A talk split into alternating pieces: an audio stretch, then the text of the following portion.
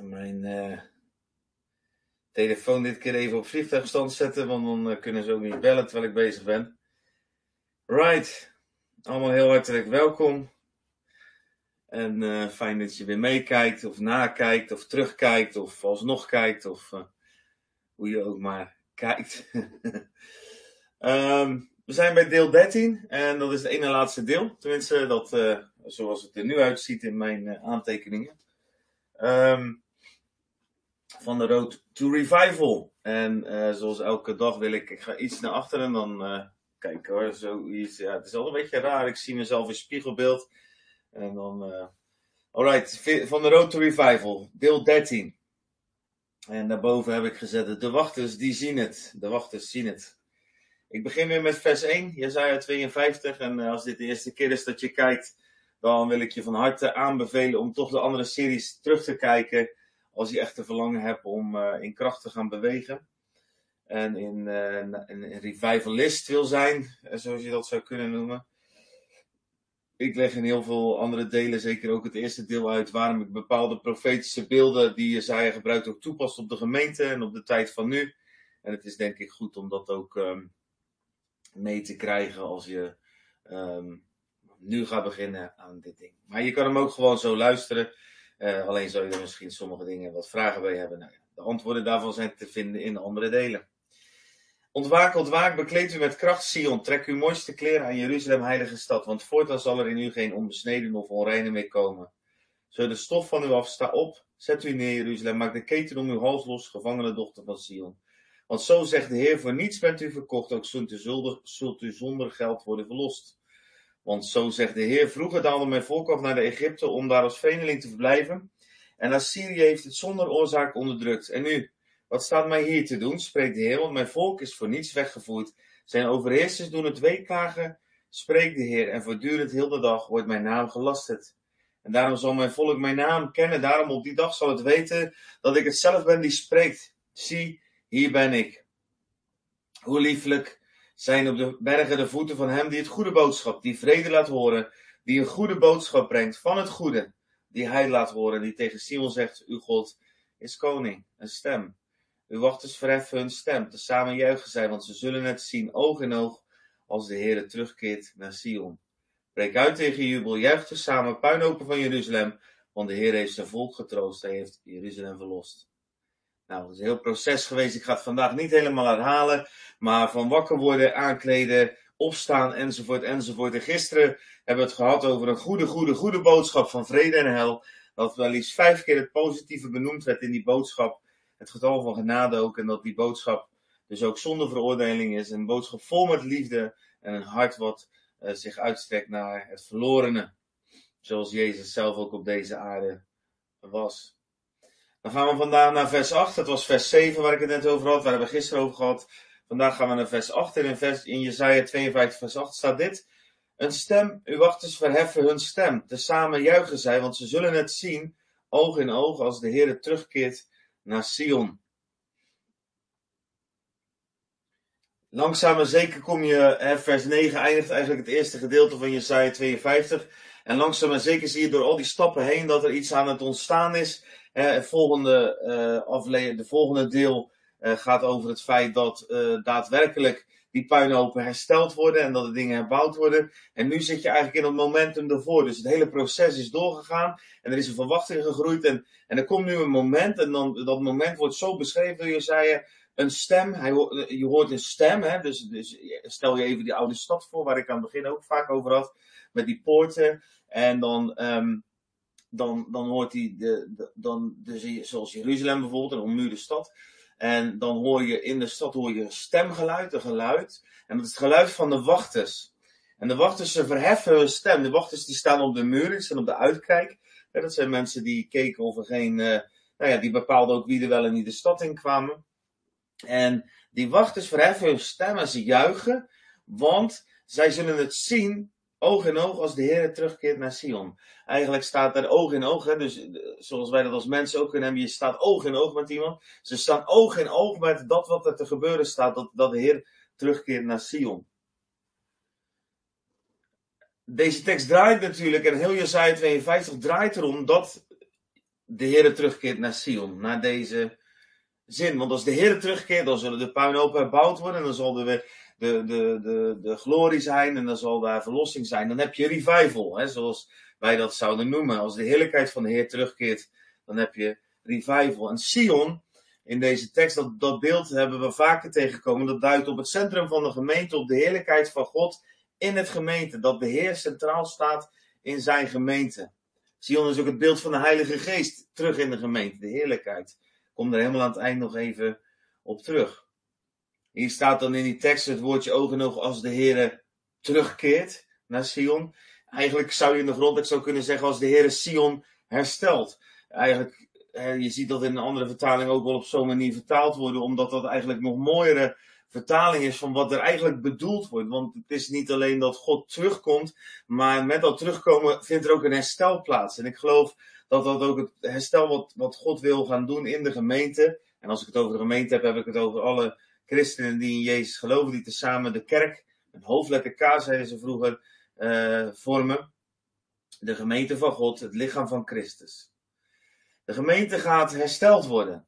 Dus God keert terug, maar dat betekent dat het, dat het hersteld wordt naar het oorspronkelijke idee wat God had toen hij de gemeente in handelingen ook uh, grondvestte. Toen de eerste christengemeente begon. Dus uh, eigenlijk terug naar hoe het was. De gemeente gaat weer functioneren zoals God het bedoeld heeft.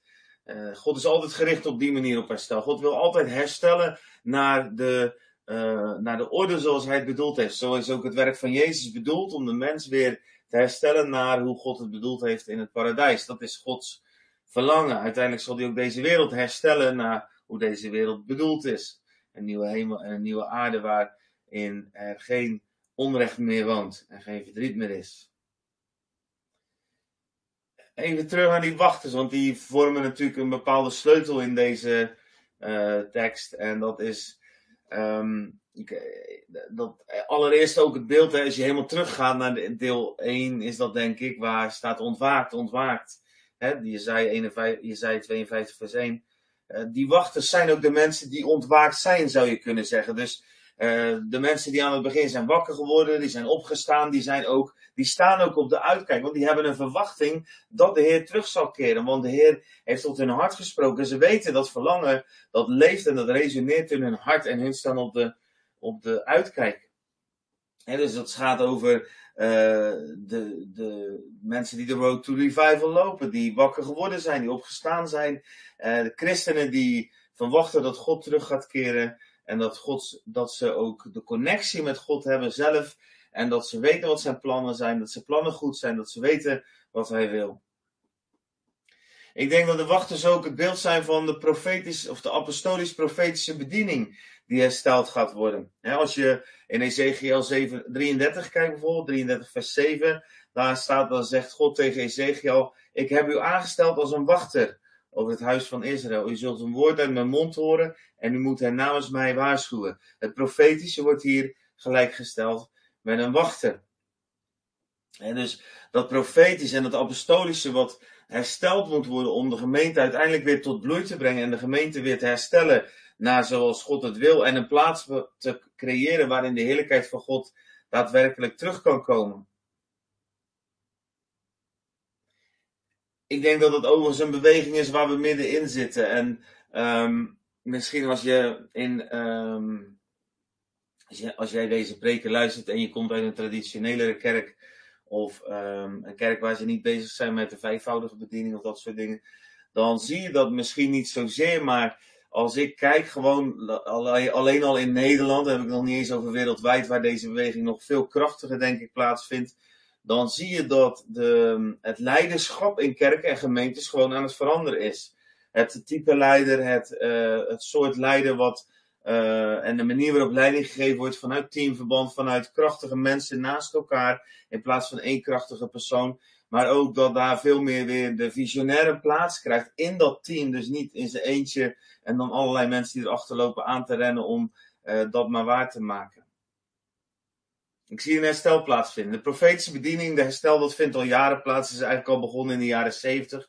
In de jaren 90 is dat nadrukkelijk eigenlijk uh, toegenomen. Hebben, hebben we meer en meer gezien dat God profetische mensen ook echt bevestigt. En eigenlijk zie je in deze tijd een bepaalde normalisatie. En dat klinkt misschien heel gek als je niet veel met het profetische te maken hebt, maar uh, ik heb om mij heen heel veel mensen die zijn ontzettend profetisch. Die spreken gewoon vanuit de hemel dingen die ze ontvangen, die ze zien. Uh, die kijken naar voren, die, kijken, uh, die zien dingen aankomen, die zien dingen gebeuren.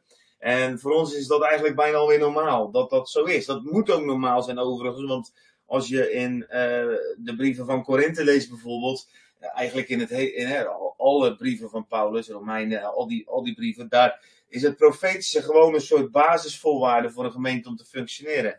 En je ziet dat in de geschiedenis, dus de recente geschiedenis, dat profetisch heel erg hersteld wordt. Zeker vanaf de jaren negentig. En daarmee ook het apostolische ook hersteld wordt. Um, om uh, de kerk weer op een andere manier leiding te gaan geven. Ik realiseer me dat dit echt een heel ander soort onderwijs is om het even hier zijdelings aan de orde te brengen. Maar je kan daar niet omheen. Het, heeft alles te maken met de manier waarop Gods lichaam, het lichaam van Jezus, zijn gemeente, zijn bruid, uh, hoe dat vormgegeven wordt en hoe daar leiding gegeven wordt, heeft ook alles te maken met de mogelijkheid van God om terug te kunnen komen in het centrum van de gemeente, in het centrum van Jeruzalem. Om, dat beeld even te gebruiken. En er was, er was ook het goede koningschap nodig, wat de profeet Samuel en de koning David en later ook de profeet Nathan, dat was eigenlijk daar een soort oud-testamentisch beeld van. Om, om de ark terug te krijgen, moest David uh, zich bewegen in een team van mensen. De eerste keer ging hij het op zijn manier doen, dat ging niet eens goed. Uh, maar het koningschap moest ten eerste bevestigd worden. Ten tweede moesten er profeten zijn die hem konden openbaren wat de wil van God was. Hij moest de wet leren kennen, de wil van God leren kennen. Hij moest daar dus alle priesters bij betrekken, de levieten. En zodoende kwam het uiteindelijk tot een, een, een situatie waarin de heerlijkheid van God weer terug kon komen in het centrum. En dat heeft alles te maken met hoe de leiding gegeven wordt en hoe de structuren zijn van een plaats. Je kan God niet zomaar. God, de kracht en de aanwezigheid van God heeft zoveel met zich mee dat daar altijd een bepaalde gezonde um, leiderschap nodig is. Dat heb je ook gezien in de recente geschiedenis, dat als de kracht van God zich openbaart, waar dat niet zo is, dat er vaak heel veel schade ontstaat, omdat mensen er eigenlijk niet mee om weten te gaan of, of mensen er misbruik van maken. Um, ik denk dat je de kracht van God en de heerlijkheid van God en de revival kan je goed vergelijken met bijvoorbeeld een rivier. Uh, die moet, er moet een bepaalde uh, bedijking zijn, een soort gezonde uh, omgeving, waardoor de kracht van God kan stromen, zodat het ook een effect heeft en niet verloren gaat en niet kapot maakt om, om zich heen. Nou, dat heeft alles te maken met het herstel van de apostolisch-profetische bediening. En die bediening, die, die, de, de bediening van ziener en visionair, die brengen eigenlijk het licht terug in het lichaam. Zoals Matthäus 6 ook zegt van, uh, de, het oog is uh, de lamp van het lichaam. Uh, de lamp van het lichaam is het oog. En als het oog oprecht is, als dat schoon is, als dat zuiver is, dan zal heel het lichaam verlicht zijn. Als het oog kwaad is, dan zal het lichaam duister zijn. En als het licht wat in u is duisternis, hoe, is, hoe groot is dan de duisternis zelf? Als die apostolische profetische bediening hersteld wordt, dan maakt dat dus het lichaam gezond. Het gaat het lichaam toerusten. Het gaat zorgen dat de bedieningen op hun plek komen en dat de bedieningen gaan functioneren. Dat kost allemaal heel veel tijd en dat heeft natuurlijk ook heel veel weerstand, want dat betekent dat dingen vernieuwd moeten worden, dat dingen veranderd moeten worden. Um, feitelijk is de enige verandering die plaatsvindt, is niet zozeer een vernieuwing van nieuwe dingen, maar eigenlijk een vernieuwing naar de oude dingen die er ooit waren. Want dit is het model wat God ooit bedoeld heeft en wat gewoon in de Bijbel staat, maar wat wij vaak op een verkeerde manier hebben toegepast. En door de kerkgeschiedenis heen is daar een hele um, structuur ontstaan die eigenlijk in de Bijbel op die manier niet terug te vinden is. Met alle gevolgen van dien dat de heerlijkheid van God, daar kom ik straks nog even op terug, dus eigenlijk niet in het centrum een plaats kan hebben, maar geparkeerd staat aan de rand. Er zijn heel veel parallellen, dat realiseer ik me nu ook gaandeweg, tussen het verhaal van David en het verhaal van de huidige gemeente. Ik kom daar zo nog wel even op terug, dan laat ik dat al sprekend even zakken, wat God daar precies mee wil zeggen. De apostolische profetische bediening, ze brengen licht, en, maar ze maken ook geluid. Als je in Jezaja 62 leest, iets eh, tien hoofdstukken verder dan Jezaja 52, dan staat er dit. Op de muren Jeruzalem heb ik wachters aangesteld. Nooit zullen ze zwijgen, heel de dag en heel de nacht niet. U, die wachters, die het volk aan de Heer doet denken, gun u zelf geen rust. Ja, geef hem geen rust totdat hij Jeruzalem heeft gegrondvest en gesteld heeft tot een lof op aarde. Die apostolisch-profetische bediening, die heeft dus een missie. En die missie is allereerst om een geluid te maken. En dat geluid maken ze, zoals je ook in Jezaja 62 kan lezen. En zoals je ook in de praktijk zal zien. Dat maken ze naar buiten toe, naar de wereld. En dat maken ze naar binnen toe, naar de gemeente, naar het lichaam van Jezus. Twee kanten op maken ze dat geluid. En ze gaan nooit zwijgen. Ze willen niet zwijgen. Ze moeten spreken, want ze voelen een soort. Um, een, een, ze hebben die mantel gekregen, ze hebben een autoriteit gekregen en een, een, verantwoordelijkheid daarmee aangenomen, waardoor ze niet meer kunnen zwijgen. Wat ze zien, moeten ze spreken. Dat maakt ze vaak niet geliefd, want ze, dat is net als, als. Dat zijn reformators eigenlijk. Ze willen dingen opnieuw formeren. Zoals het ooit was, willen ze het eigenlijk weer formeren. Maar dat gaat dwars tegen alles in. Uh, ook tegen eh, de, de structuren die in de kerken zijn. Het gaat tegen het denken van de eeuwen in. Uh, alles staat te schudden als mensen geluid gaan maken. Maar God wil dat wel. Als je kijkt naar het volk Israël, dat is altijd zo'n beweging. Dus er is een revival, dus ze gaan omhoog. En dan, dan gaat het goed, er is voorspoed en er is gezond leiderschap. En op het moment dat het leiderschap verandert, zie je het eigenlijk weer afzakken. En dan zie je de structuren ontstaan dat ze afgoden gaan dienen. En binnen die structuren is het bijna niet meer mogelijk om weer gezond leiderschap op te wekken. Dat klinkt heel ruig misschien als je dit zo hoort, maar ik geloof dat daar parallellen in zitten. En wat gebeurt er dan op een bepaald moment? Dan, uh, komt er, uh, dat, dan zie je ook dus dat die dalen langer duren dan de hoogtepunten omdat die dalen zichzelf eigenlijk gevangen houden. Je wordt gevangen gehouden in eigen structuur, in eigen denken. Heftig, maar waar.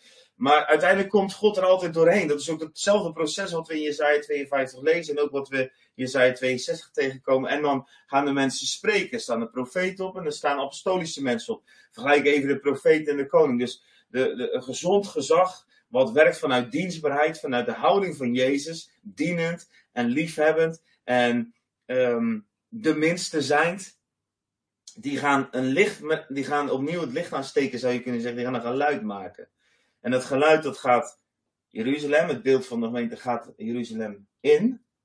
En in Jeruzalem, daar moeten ze het volk aan de Here laten denken. Dus in Jezaja 62 vers 6 staat, u die het volk aan de Here doet denken, gun uzelf geen rust. Dus de ene taak is, je laat het volk aan de Here denken, aan zijn plan. En dan de andere, uh, de andere taak is, geef hem geen rust. Dus tegelijkertijd mogen ze God ook geen rust geven. Dus ze hebben zowel een boodschap voor eh, de gemeente, ze hebben een boodschap voor de wereld van liefde en ze hebben een boodschap voor God van Heer, we wachten net zolang tot u uw plan weer gaat vervullen. Dus het zijn mensen die ook altijd bidden zullen mobiliseren, zelf een biddend leven hebben en voortdurend op zoek zijn naar de troon van God, totdat hij Jeruzalem gegrondveest heeft en gesteld heeft tot een lof op aarde, totdat iedereen de gemeente van God zal zien als die stralende bruid, wat Jezus beloofd heeft en wat hij ook gaat doen. Dus de wachters zijn de apostolisch-profetische bedieningen en die maken geluid. En ze brengen licht, ze maken het lichaam gezond, ze maken geluid en ze ontvangen visie. En vanuit die visie ontstaat een fundament voor vernieuwing waar de Heilige Geest weer een plaats kan krijgen. Habakkuk 2 spreekt daar ook zo mooi. Dan worden wachters opgeroepen en daar zegt hij dan: Ik ga staan op mijn wachttoren en mij stellen op de wal en ik wil uitzien naar wat hij tot mij spreken zal en wat ik moet antwoorden op mijn klacht.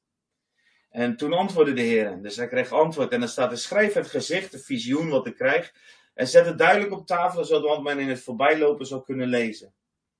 Want wel wacht het gezicht, wacht het visioen nog tot de bestemde tijd, maar het spoedt zich zonder falen naar het einde. En als het uitblijft, blijft verbijt het, staat er zelfs in de oude tas. Een prachtig woord, wat eigenlijk betekent doorboren. Het is een mooie heenwijzing ook naar het lijden en sterven van Jezus. Maar goed, ik kan daar nu niet uitgebreid op ingaan. Komen zal het gewis, uitblijven niet. Mensen die als wachter aangesteld zijn, mensen die wakker zijn geworden, apostolische mensen, profetische mensen of mensen die onder de bediening van apostolisch-profetische mensen bewegen, die zullen altijd een, een, een wachtersmentaliteit hebben. Die zullen altijd verder kijken, die zullen uitkijken, die zullen verwachten, die zullen blijven bidden, die zullen het licht aandoen op de plekken waar ze komen. Dat zijn mensen die, die staan in de connectie met God en vanuit die connectie zijn ze voortdurend bezig. En dan staat er, er staat letterlijk dan in je zijde, gun jezelf geen rust. Nou betekent dat natuurlijk niet dat je zelf geen rust moet geven, want ik heb wel eens in een eerder deel ook gezegd van de Road to Revival, dat het belangrijkste wat wij als revivalisten mogen leren is wel dat we onszelf rust geven. Dat is niet de verantwoordelijkheid van God, dat wij ons lichaam goed verzorgen. De tempel waar de Heilige Geest in woont. Maar dat is allereerst onze verantwoordelijkheid. Maar het gaat over een geestelijke rust. Het gaat over het voortdurend zoeken van het aangezicht van God. En niet denken van nou, laat maar eens een poosje gaan. Nee, het voortdurend zoeken van zijn aangezicht over de plannen die hij heeft geopenbaard en die in zijn hart zijn. En als we vanuit die visie gaan werken, die visioenen weer ontvangen en, en, en, en weer zicht krijgen op wat God met de gemeente wil en, en met de, uh, wat God als, met de gemeente in deze wereld ook wil, dan ontstaat er dus een nieuw fundament. Dus apostolen, apostel en profeet die bouwen ook altijd een fundament. En in dat fundament kan de Heilige, de Heilige Geest weer een plaats krijgen. Werken vanuit een mandaat. Met een mantel die vanuit de hemel komt.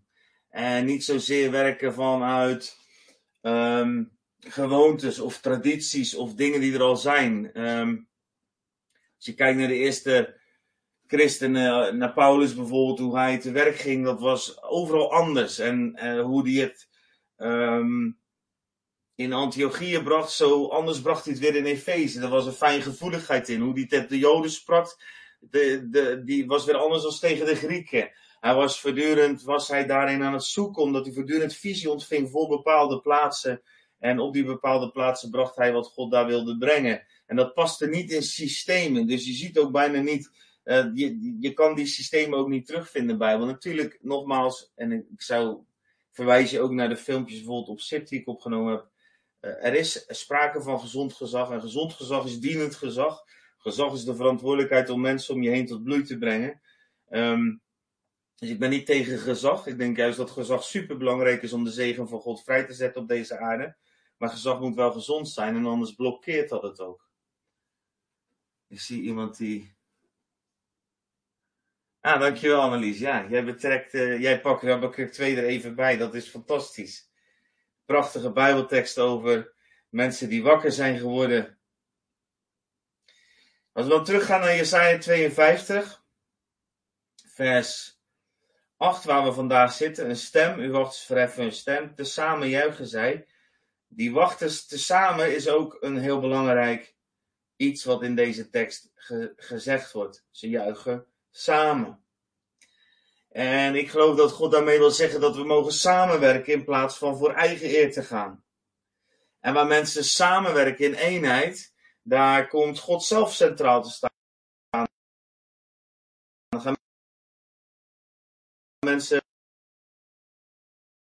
naasten zoals we onszelf eren. Een cultuur van eer. Een cultuur waarin iedereen gericht is op het welzijn, op het welbevinden, op het groeien van de ander.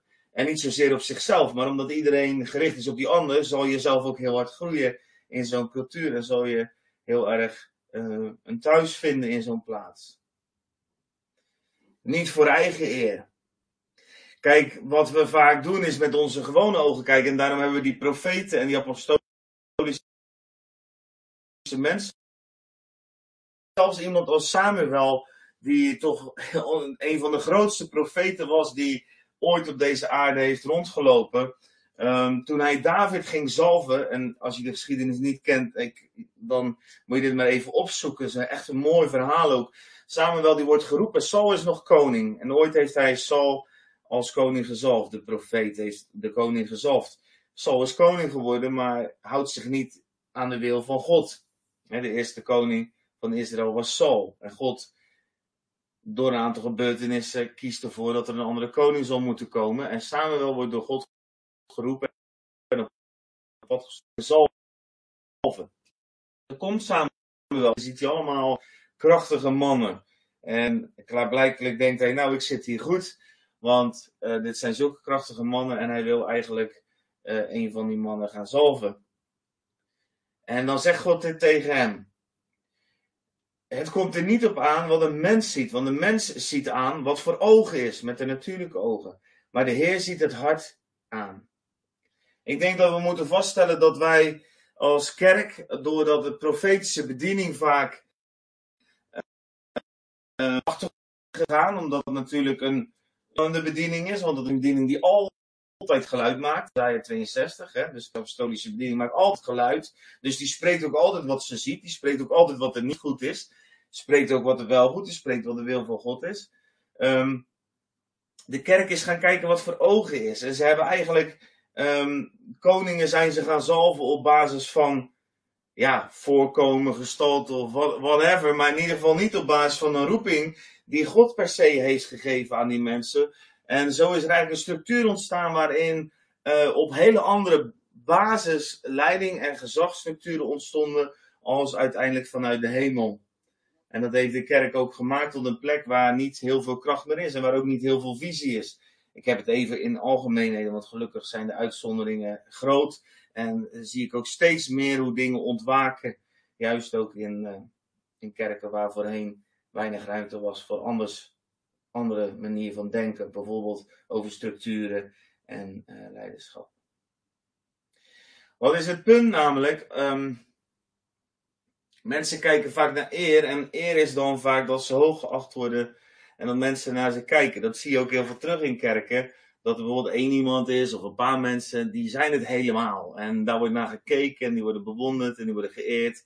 En uh, die nemen daarmee ook een stukje eigenlijk vaak de verantwoordelijkheid over. Want wat die mensen vinden, dat is goed en dat moet kloppen.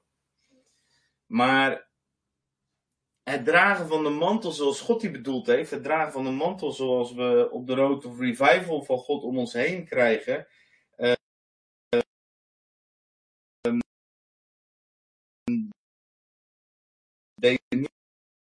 die wachten.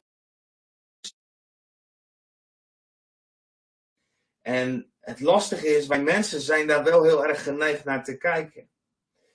1 Korinthe 1 vers 27 zegt bijvoorbeeld, um, wat voor de wereld dwaas is, heeft God uitverkoren om de wijze te beschamen. Wat voor de wereld zwak is, heeft God uitverkoren om wat sterk is. Wat voor de wereld onaanzienlijk en veracht is, heeft God. Wauw, wat een fantastische, aanzienlijke, prachtige mensen zijn dat. Daar kiest God niet voor. God kiest juist voor mensen die niet bezig zijn met hun eigen eer, omdat te doen wat hij doet. Hij kiest voor mensen, hij kiest voor een cultuur, hij kiest voor plekken waar de een de ander hoger acht dan zichzelf. Kan je ook teruglezen in Filippenzen 2. Als je um, Filippenzen 2 vers 1, ik zal het helemaal lezen, is echt een mooi stuk. Daar staat dan als er enige bemoediging is in Christus, Als er enige troost is van de liefde, als er enige gemeenschap is van de geest, als er en enige innige gevoelens en ontferming zijn, maak dan mijn blijdschap volkomen doordat u eensgezind bent, dezelfde liefde hebt, één van ziel en één van gevoel. Doe niets uit eigen belang of eigen dunk, maar laat in nederigheid de een de ander voortreffelijk achter dan zichzelf. Een wedstrijd die de nederigste mag zijn. Laat een ieder niet alleen oog hebben voor wat hemzelf is, maar laat ook oog hebben wat van anderen is. Laat daarom die gezindheid in u zijn, die ook bij Christus Jezus was. En dan gaat hij uitleggen dat Jezus zichzelf gegeven heeft en daar niet in geaarzeld heeft. Je ziet dat ook mooi terug in de laatste uren van Jezus, hè, vlak voordat hij gaat sterven, dat hij de voeten gaat wassen. Zo'n prachtig moment, net de Hosanna.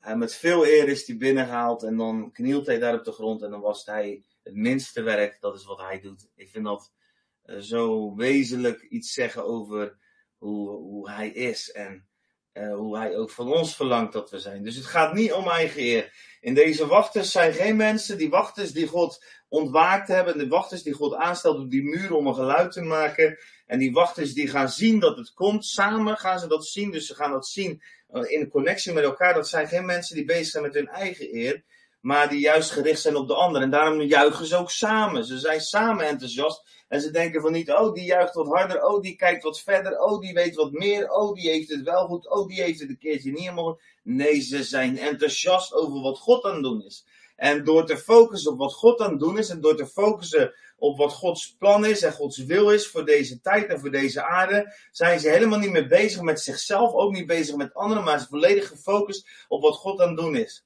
En dat is een heel ander denken. En dat is het denken wat door moet gaan breken, wat revival gaat brengen vanuit de gemeente. Allereerst in de gemeente van God, allereerst in de kerken. En dan kan dat naar buiten toe gaan, want dan is er eenheid ontstaan.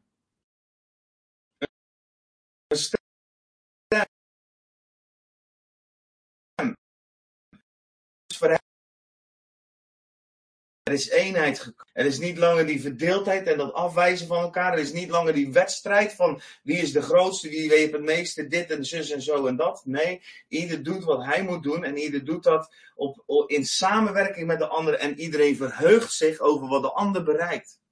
En, en we eren elkaar en we hebben elkaar lief en we bemoedigen elkaar en we zijn trots op elkaar als de een wat meer bereikt heeft als de ander. En dan in dat apostolisch-profetische fundament, waar mensen samen juichen, waar mensen samenwerken, ontstaat weer die echte eenheid. Die eenheid van het hart. Die eenheid die gegrond is op het bloed van Jezus. Een eenheid die niet maakt dat iedereen hetzelfde is. Dat er een stel grijze muizen in een kerk zitten die allemaal hetzelfde vinden. Maar juist een eenheid die maakt, een apostolisch-profetische eenheid maakt, dat mensen veelkleurig zijn en dat ze hun eigen kleur ontdekken en dat ze hun eigen creativiteit ontdekken en dat ze hun eigen uh, kracht ontdekken en dat ze daarin ook gaan wandelen en dat ze daarin durven uitstappen omdat ze zich veilig voelen en veilig weten in een omgeving waar de wil van God centraal staat en waar ruimte is voor de Heilige Geest. Juist die eenheid vanuit veelkleurigheid. Jezaja 52 zei dat ook al zo mooi, hè, van um, dat het er uiteindelijk om gaat dat het moment komt dat heel het volk zijn naam zou kennen. Zelf.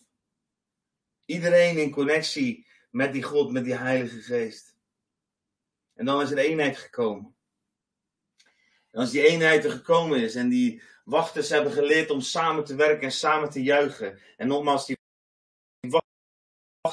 die ontwaakt zijn, die wakker gemaakt zijn door de Heilige Geest, die wakker gemaakt zijn door wat ze in het woord lezen, die wakker gemaakt zijn door wat ze hebben ervaren van de kracht van God in hun leven, die hun denken verlicht is en die op een hele andere manier naar de wereld kijken, die op een hele andere manier naar de gemeente kijken, omdat ze vanuit het woord van God onderwezen zijn over dat er een nieuwe tijd gaat komen en die, die mogen dan samen juichen. En waarom juichen ze? Ze juichen omdat de heerlijkheid van God terug gaat komen naar Sion.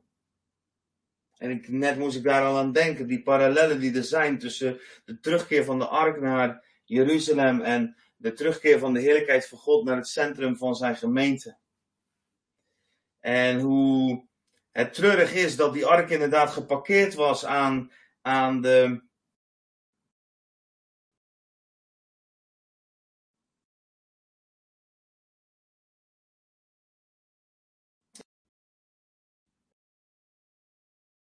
dat er oorlog is, uh, besluiten zijn, zijn zoons de ark mee te nemen in die oorlog. Naar, tegen de Filistijnen, het beeld van de wereld.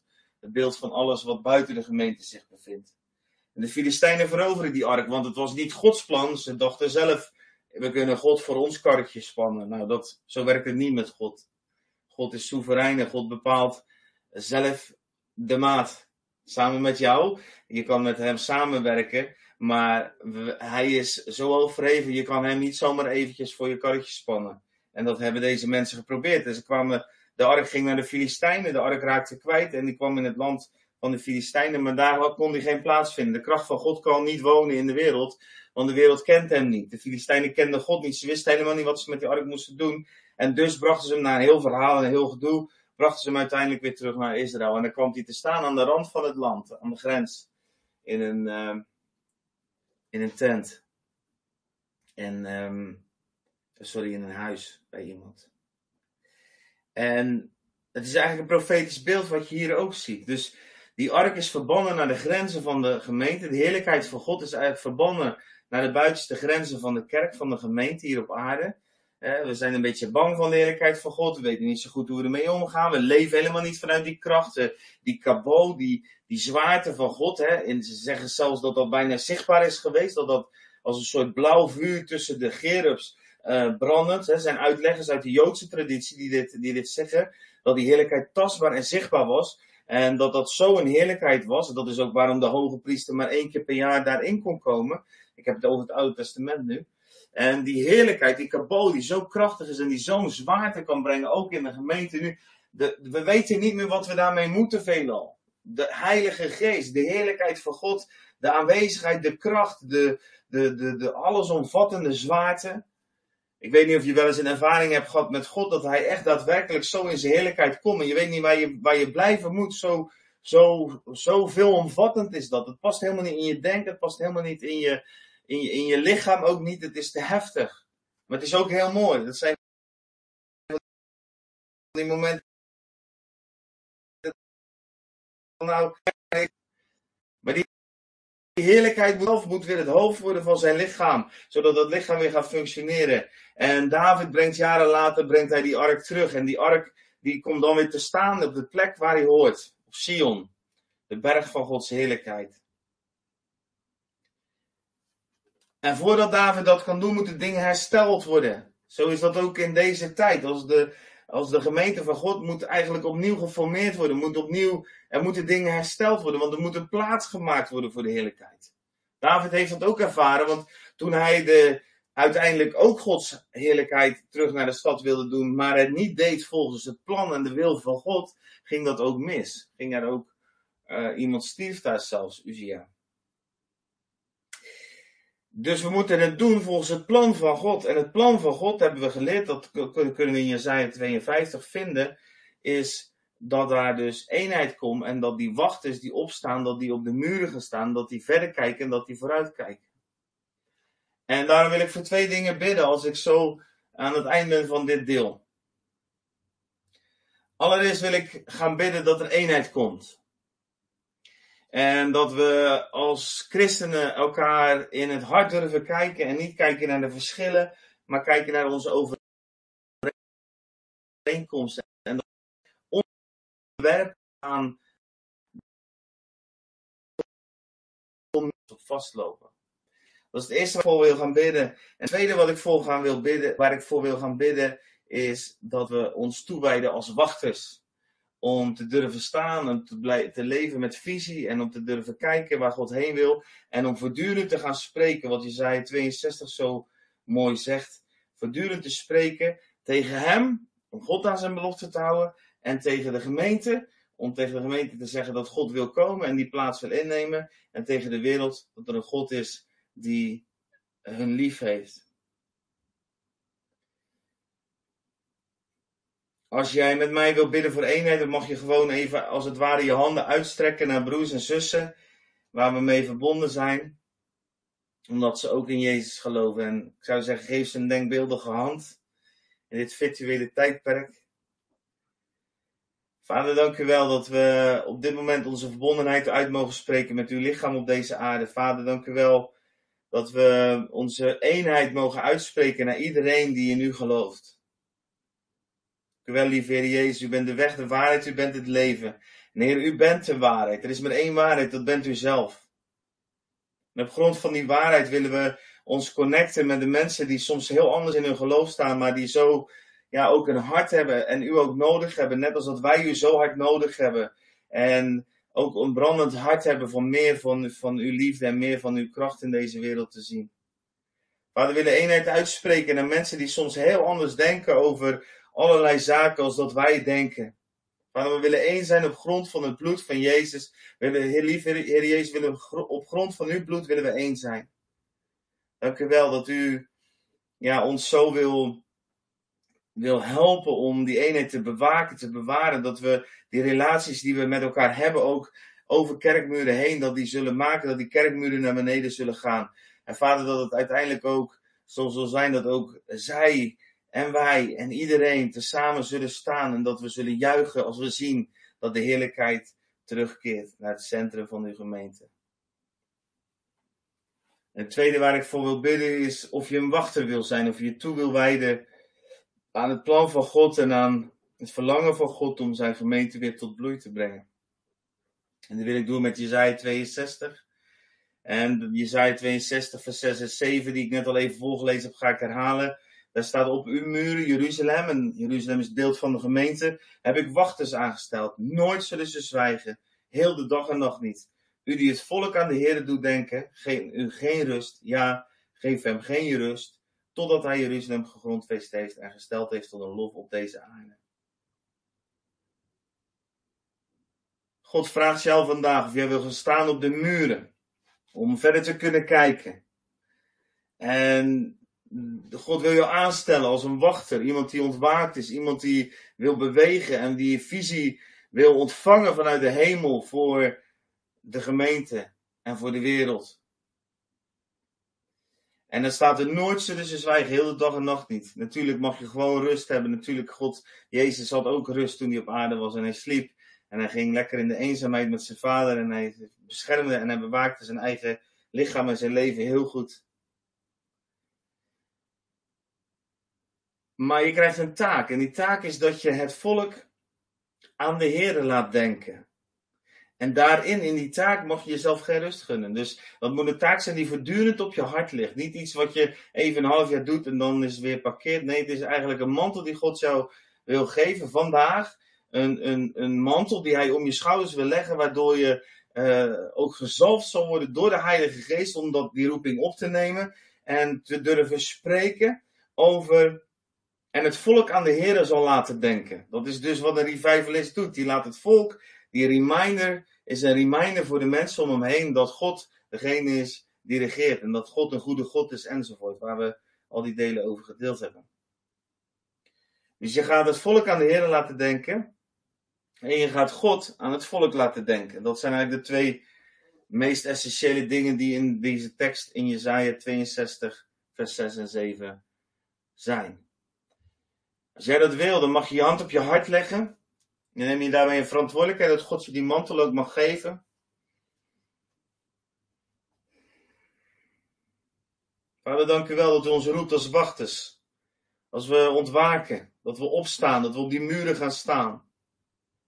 En vader, als we zo hier staan met onze hand op onze hart, wil ik zo mijn hand uitstrekken. En uw zalving vrijzetten over iedereen die deze keuze maakt. Heer, dat ze merken zullen dat u hen bekrachtigt. Vader, dat u ook over hen heen komt met een, ja, ik zou het bijna noemen, met een heilige onverontrusting. Om te spreken, te spreken tegen het volk van God, dat de Heer nog steeds koning is. Te spreken tegen het volk van God, om hen voortdurend eraan te herinneren dat God bestaat en dat Hij van hen houdt en dat Hij op zoek is naar zijn ereplaats, naar zijn, naar dat de heerlijkheid terug mag komen in de gemeente.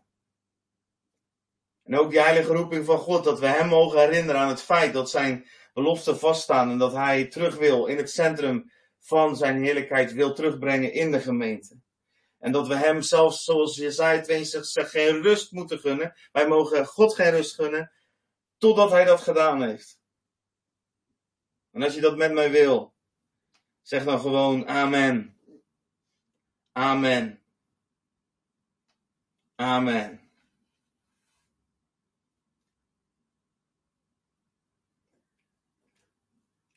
Amen. Ik zal de teksten met jullie delen die ik gebruikt heb vandaag. Als je deze belofte gemaakt hebt, is het een hele krachtige belofte voor God. En uh, is het goed om, uh, om veel tijd ook met God daarin door te brengen. Als een wachter te zijn, veel in gebed te zijn. En uh, hij gaat jou aan deze belofte gaat hij je houden. En God verlangt er zo naar dat die wachters opstaan. En hoe heerlijk is het dan dat we mogen weten dat we op een dag met elkaar zullen uitbreken in gejuich. De tekst die vandaag centraal stond. Uw wachters verheffen hun stem, samen, tezamen juichen zij. Want ze zullen het zien, oog in oog, als de Heer terugkeert. En daar gaan we naartoe.